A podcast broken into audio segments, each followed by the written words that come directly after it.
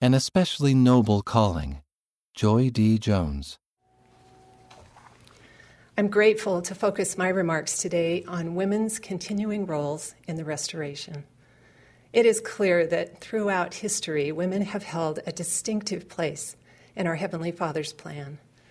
President Russell M. Nelson taught it would be impossible to measure the influence that women have, not only on families, but also on the Lord's church, as wives, mothers, and grandmothers, as sisters and aunts, as teachers and leaders, and especially as exemplars and devout defenders of the faith. Close quote. In the Early Relief Society in Nauvoo 178 years ago, the prophet Joseph Smith counseled the sisters to live up to their privileges. Their example teaches us today. They unitedly followed a prophet's voice and lived with steadfast faith in Jesus Christ as they helped lay the foundation we now stand upon. Sisters, it is our turn. We have a divine errand from the Lord, and our faithful unique contributions are vital. President Spencer W. Kimball explained to be a righteous woman during the winding up scenes on this earth before the second coming of our Savior is an especially noble calling. The righteous woman's strength and influence today can be tenfold what it might be in more tranquil times. Close quote. President Nelson has likewise implored I plead with my sisters of the church to step forward. Take your rightful and needful place in your home, in your community, and in the kingdom of God, more than you ever have before. Close quote. Recently, I was privileged, along with a group of primary children, to meet with President Russell M. Nelson in the replica of the Smith family home in Palmyra, New York. Listen as our beloved prophet teaches the children what they can do to step forward. I'm curious to know if you might have a question that you would like to ask President Nelson. You're sitting here with the prophet. Is there anything that you've always wanted to ask a prophet? Yes, Pearl. Um, is it hard to be a prophet? I'm like really busy. Of course, it's hard. Everything to do with becoming more like the Savior is difficult. For example, when God wanted to give the Ten Commandments to Moses, where did he tell Mo- Moses to go? Up on top of a mountain, on the top of Mount Sinai. So Moses had to walk all the way up to the top of that mountain to get the Ten Commandments. Now, Heavenly Father could have said, Moses, you start there and I'll start here and I'll meet you halfway. no, the Lord loves effort because effort brings rewards that can't come without it. For example, did you ever take piano lessons? Yes, I took violin. And do you practice? Yes. What happens if you don't practice? You forget. Yeah, you don't progress, do you? So the answer is yes, Pearl. It takes effort, a lot of hard work, a lot of study, and there's never an end. That's good. That's good because we're always progressing. Even in the next life, we're making progress. President Nelson's response to these precious children extends to each one of us.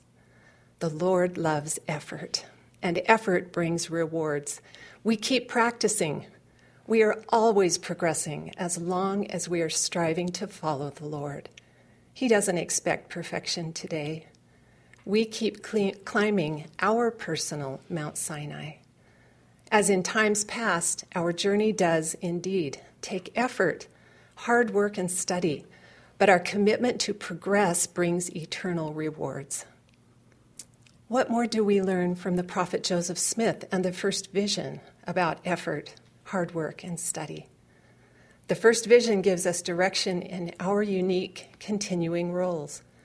As women of faith, we can draw principles of truth from the prophet Joseph's experiences that provide insights for receiving our own revelation. For example, we labor under difficulties. We turn to the scriptures to receive wisdom to act. We demonstrate our faith and trust in God. We exert our power to plead with God to help us thwart the adversary's influence. We offer up the desires of our hearts to God. We focus on His light guiding our life choices and resting upon us when we turn to Him. We realize He knows each of us by name and has individual roles for us to fulfill. In addition, Joseph Smith restored the knowledge that we have divine potential and eternal worth because of that relationship with our Heavenly Father, I believe He expects us to receive revelation from Him.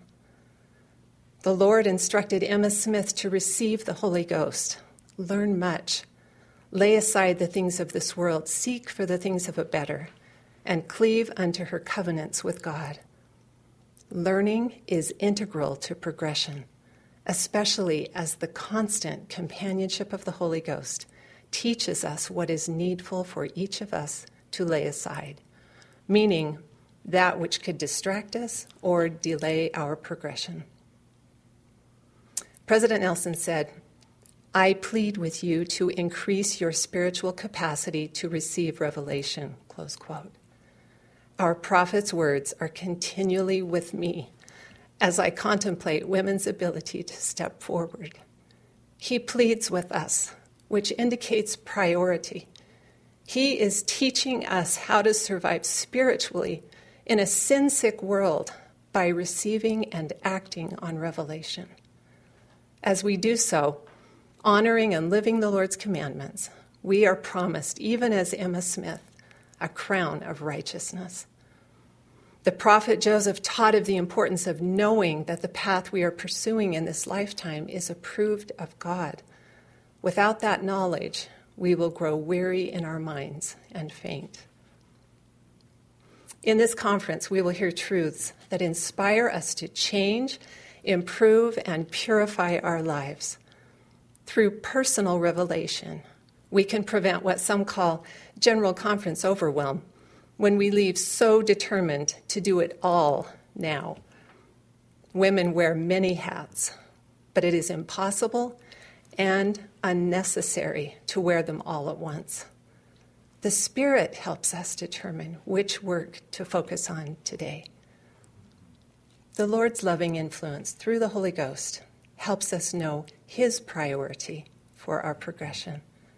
Heeding personal revelation leads to personal progression. We listen and act. The Lord said, Ask the Father in my name in faith believing that you shall receive, and you shall have the Holy Ghost, which manifesteth all things which are expedient. Our continuing role is to receive continuing revelation.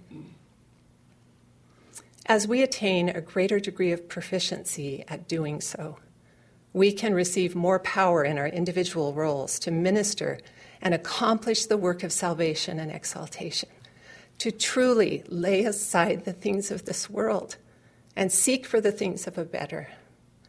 We can then more effectively inspire our rising generation to do the same. Brothers and sisters, we all seek God's power in our lives. There is beautiful unity between women and men in accomplishing God's work today. We access the power of the priesthood through covenants made first in the waters of baptism and then within the walls of holy temples. President Nelson taught us every woman and every man who makes covenants with God and keeps those covenants and who participates worthily in priesthood ordinances has direct access to the power of God. Close quote. My personal admission today is that as a woman, I didn't realize earlier in my life that I had access through my covenants to the power of the priesthood.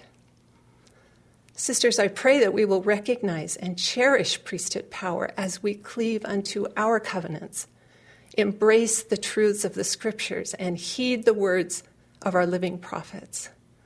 Let us boldly declare our devotion to our Heavenly Father and our Savior with unshaken faith in Him, relying wholly upon the merits of Him who is mighty to save. Let us joyfully continue this journey toward our highest spiritual potential and help those around us to do the same through love, service, leadership, and compassion. Elder James E. Talmage tenderly reminded us the world's greatest champion of woman and womanhood is Jesus, the Christ. Close quote. In the final analysis of women's continuing roles in the restoration, and for us all, what role is preeminent? I testify that it is to hear Him, to follow Him, to trust Him and to become an extension of His love. I know He lives. In the sacred name of Jesus Christ, amen.